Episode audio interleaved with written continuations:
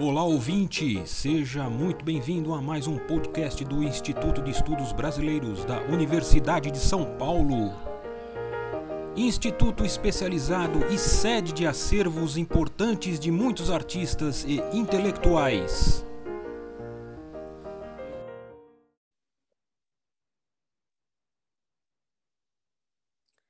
Abre aspas. Receita de pão bocado.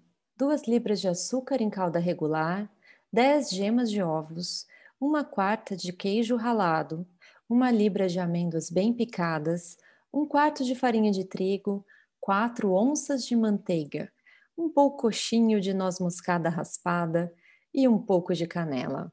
Fecha aspas. Olá, meu nome é Viviane Aguiar, sou mestre e doutoranda em História Social na Universidade de São Paulo.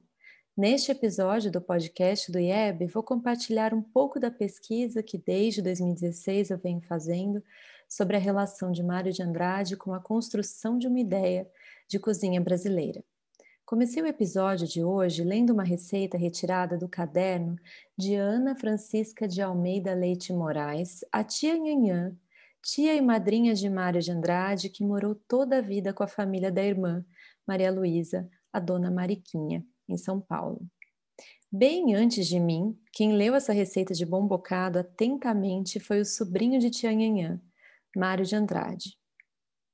Meio cortada, só com a lista de ingredientes que seriam usados no preparo, essa receita de bom bocado revela sua intimidade com Tia Nhanhã, que a conhecia tão bem a ponto de nem precisar de muitos detalhes. Só ela, por exemplo, entendia a diferença entre o poucochinho de noz moscada e o pouco de canela. Essa receita de bombocado e outras 22 receitas de doces foram transcritas e datilografadas em quatro folhas de papel que hoje estão no fichário analítico de Mário de Andrade, no arquivo do IEB. Não sabemos se foi ele quem datilografou essas receitas ou se pediu a seu secretário, José Bento, que o fizesse. De qualquer maneira, a organização das receitas no papel mostra a intimidade de Mário com suas pesquisas. Ao lado do título de cada uma, ele fez questão de anotar o caderno do qual foi transcrita.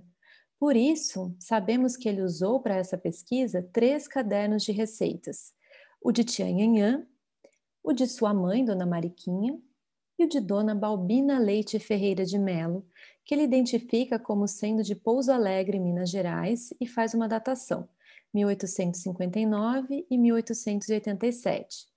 Balbina era, possivelmente, uma velha parente de José Bento, seu secretário.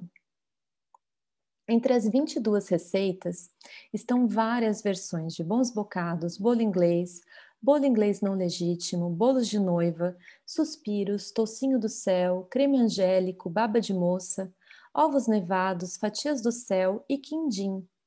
Ao lado de algumas receitas, em vez de anotar o caderno do qual elas saíram, Mário escreveu: Transmitida oralmente por Dona Nhanhã, 21 de maio de 1939. É por causa desta informação que sabemos que Mário fez essa coleta de receitas no período em que ele estava morando no Rio de Janeiro depois de ter deixado a direção do Departamento de Cultura de São Paulo. Nesse período, 1939, embora ele ainda não estivesse tão descontente com a vida no Rio de Janeiro quanto ficaria, a ponto de voltar de vez para São Paulo em 1941, Mário já fazia visitas frequentes à família na casa da rua Lopes Chaves, na Barra Funda. Certamente, em uma dessas visitas, ele deve ter conversado sobre culinária com a mãe e a tia para fazer sua pesquisa nos cadernos delas. No artigo Doces para uma Festa de 110 anos, publicado no DO Leitura em outubro de 2003, a professora Flávia Toni já levantou a hipótese, inclusive, de que ele tenha coletado essas receitas para apaziguar a saudade de casa enquanto morava fora. Sabemos, é verdade, que Mário gostava de cozinhar e cozinhava. Raquel de Queiroz, que foi vizinha dele no bairro de Santa Teresa, no Rio, chegou a contar em um depoimento dado à professora Teleancona Lopes nos anos 1990 que dividia com Mário experiências culinárias. A especialidade dele, segundo ela, era um chamado doce de bêbedo, Um manjar branco com compota doce que, no entanto, Raquel confessou nunca ter estado suficientemente bêbada para apreciar. Bom, apesar de gostar de cozinhar, parece que Mário não tinha assim o dom para isso.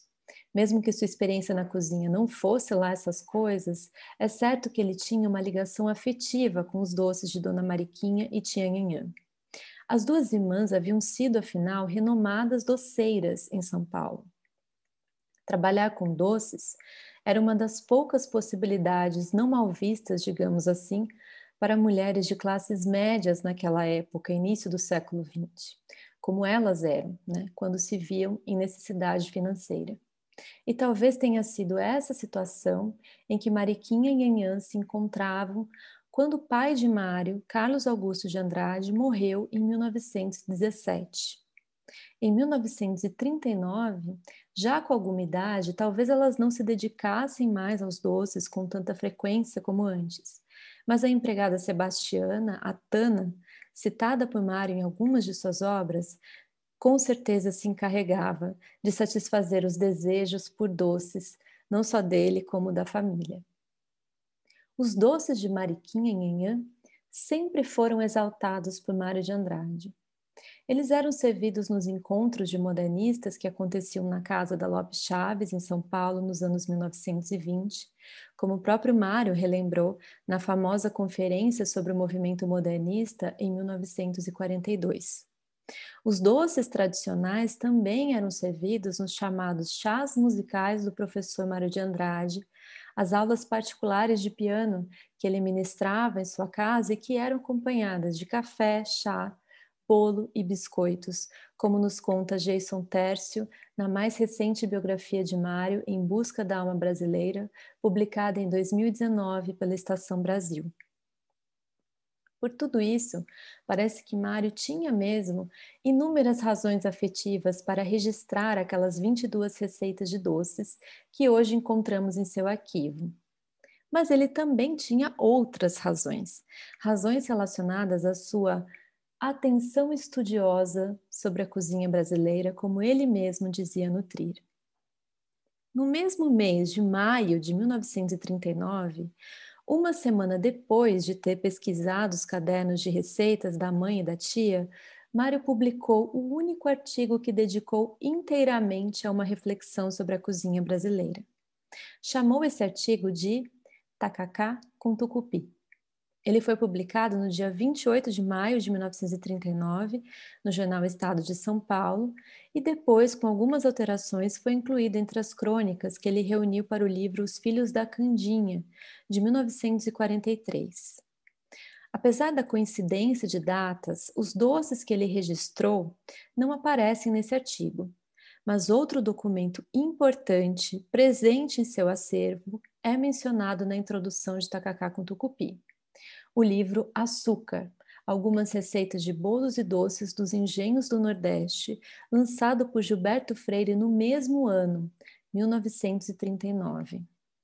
Em sua primeira edição, o livro era uma coleção de receitas doces, compiladas a partir de uma pesquisa do autor pernambucano em cadernos de receitas de famílias de engenho. O livro tinha um ensaio introdutório de cunho histórico-sociológico que trazia uma análise de Freire sobre a formação e as características das cozinhas regionais brasileiras. Mário tinha recebido como cortesia da editora José Olímpio um exemplar do livro, hoje guardado na biblioteca do IEB na USP. Nas margens, ele fez anotações a lápis que nos revelam as ideias e opiniões que iam surgindo durante a leitura. Algumas delas mostram as muitas discordâncias que ele tinha em relação a Gilberto Freire, incluindo aquela que talvez seja a principal. Mário se interessava pelas regionalidades culturais do país como forma de conhecer a cultura brasileira, mas ele sempre discordou do regionalismo de Freire, um assunto super complexo que fica para outro episódio. Eu vou comentar aqui hoje apenas uma das anotações de Mário em seu exemplar de açúcar, que foi feita logo na folha de rosto. Ali ele anotou, abre aspas, faltam manjar branco, bons bocados, Beija-me depressa, bem, bem casados. Fecha aspas. Entre as receitas que, segundo Mário, teriam faltado à publicação, estavam doces bem conhecidos dele. O manjar branco, que Raquel de Queiroz dizia ser sua questionável especialidade, e os bons bocados, que ele anota em cinco versões em sua pesquisa nos cadernos da mãe e da tia, como aquela que eu reproduzi aqui no início deste episódio. Outro dado interessante é que quase todas as receitas coletadas por Mário naqueles cadernos femininos em maio de 1939 estão no livro de Gilberto Freire, ainda que em outras versões, obviamente. Bolo de noiva, suspiro, toucinho do céu, baba de moça e quindim. Tudo isso me leva a pensar que as 22 receitas coletadas por Mário de Andrade, hoje encontradas no arquivo do IEB, podem ter servido à sua intenção de buscar as características que, perpassando as variações regionais, seriam sintomas de uma essência, uma tradição brasileira. Mesmo que tivessem clara ascendência portuguesa ou europeia, Aquelas receitas incluíam entre seus ingredientes e modos de preparo adaptações e recriações realizadas e transmitidas por mulheres brasileiras ao longo do tempo. Aquelas receitas que Gilberto Freire afirmava em seu livro serem próprias dos engenhos do Nordeste, ou melhor, de Pernambuco, Mário também encontrou em São Paulo e Minas Gerais e pode ter constatado que elas seriam parte não de uma tradição regional, mas de uma tradição brasileira. Ainda que não tenham sido mencionadas no artigo Tacacá com Tucupi, as receitas de doces coletadas por Mário de Andrade em maio de 1939 podem ter servido para reforçar sua discordância com o regionalismo culinário de Freire. Uma discordância que veladamente funcionou, aliás, como mote de seu único texto inteiramente dedicado à cozinha brasileira. Mas isso fica para um futuro episódio. Muito obrigada por me acompanhar até aqui e até a próxima. Este podcast do Instituto de Estudos Brasileiros chega ao final. Esperamos que tenham gostado e em breve retornaremos com um novo assunto para você.